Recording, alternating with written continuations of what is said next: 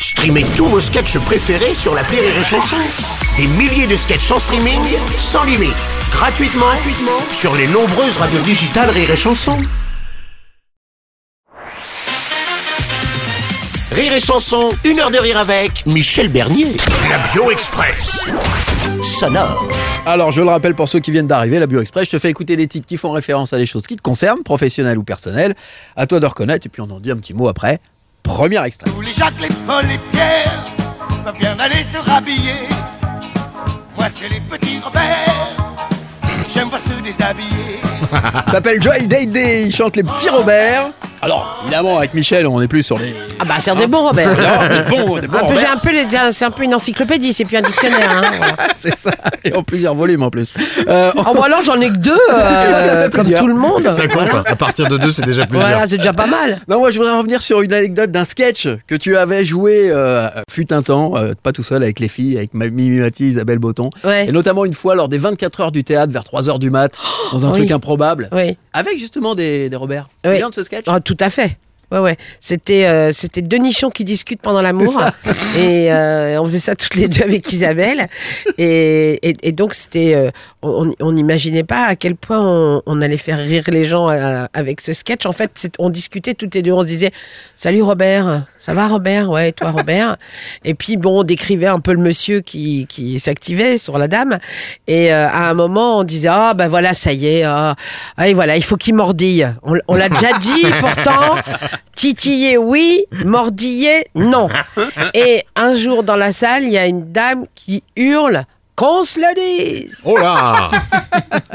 Et on s'est dit, le pauvre mari à côté, il ne devait pas être à la noce. Ouais. Ben, j'espère qu'il a reçu le message, en tout cas. Ben, je pense. Ouais. Allez, un autre extrait. On a pu faire notre concert, mais sans public, sans public, sans public. En disant des ça va pathétiques dans une salle vide sans acoustique. Une petite parodie de Brassens qui s'appelle Sans public, et anecdote d'une des toutes premières pièces, je crois, que t'as joué. Connaissez-vous cet escabeau? Oh là là, mon Dieu. Ça, c'était les tout débuts au théâtre de 10h, quand le théâtre de 10h venait de passer d'un... une salle de chansonnier à une salle de spectacle, je dirais, normale, entre guillemets. Et donc, on jouait cette pièce. Il y avait Stéphanie Lel, Jean-Carole Larrivé, moi et Jean-Louis Horvitz qui avaient écrit la pièce. Et donc, il y avait la porte pour rentrer dans la salle. C'était comme des portes de saloon. Voilà, les portes battantes. Voilà, les portes battantes, et on l'entendait comme ça. Et donc, on avait quelquefois... 12 personnes et on entendait 4 ou 5 qui partaient. On jouait et on entendait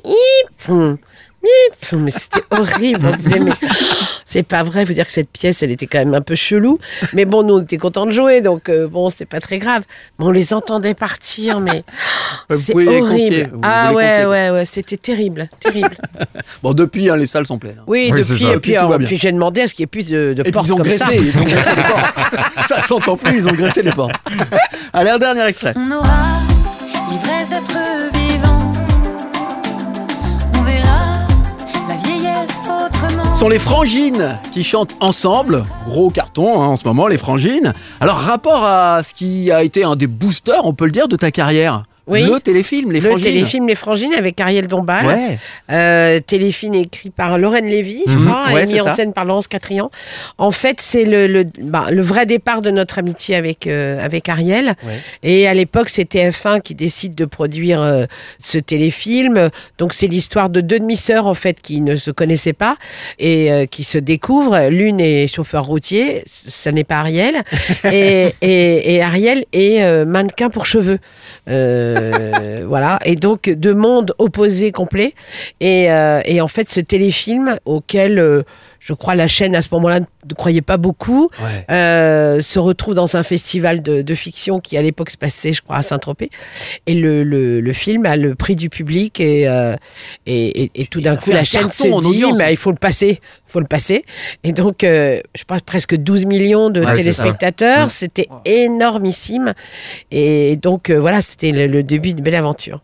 Et c'était le début, je crois, à peu près au moment du début du Démon de midi. Oui, tout s'est un peu collé l'un aux autres. Là, c'est devenu comme, je sais pas, une espèce de petit patchwork qui a qui a tout lancé. Ouais. On est au début des années 2000 à ce moment-là. Ouais, est-ce que tu travaillais déjà avec ta complice dans le métier, ta co-auteur, metteuse Marie-Pascale Osterit, oui, bien sûr. Ensemble. Ah bah le Démon de midi, c'est ensemble. Ouais, forcément. Et elle fait partie de. On peut dire qu'elle fait partie de tes frangines.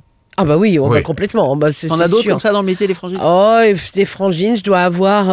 non, mais bah Isabelle, Mimi, c'est sûr que c'est mes frangines.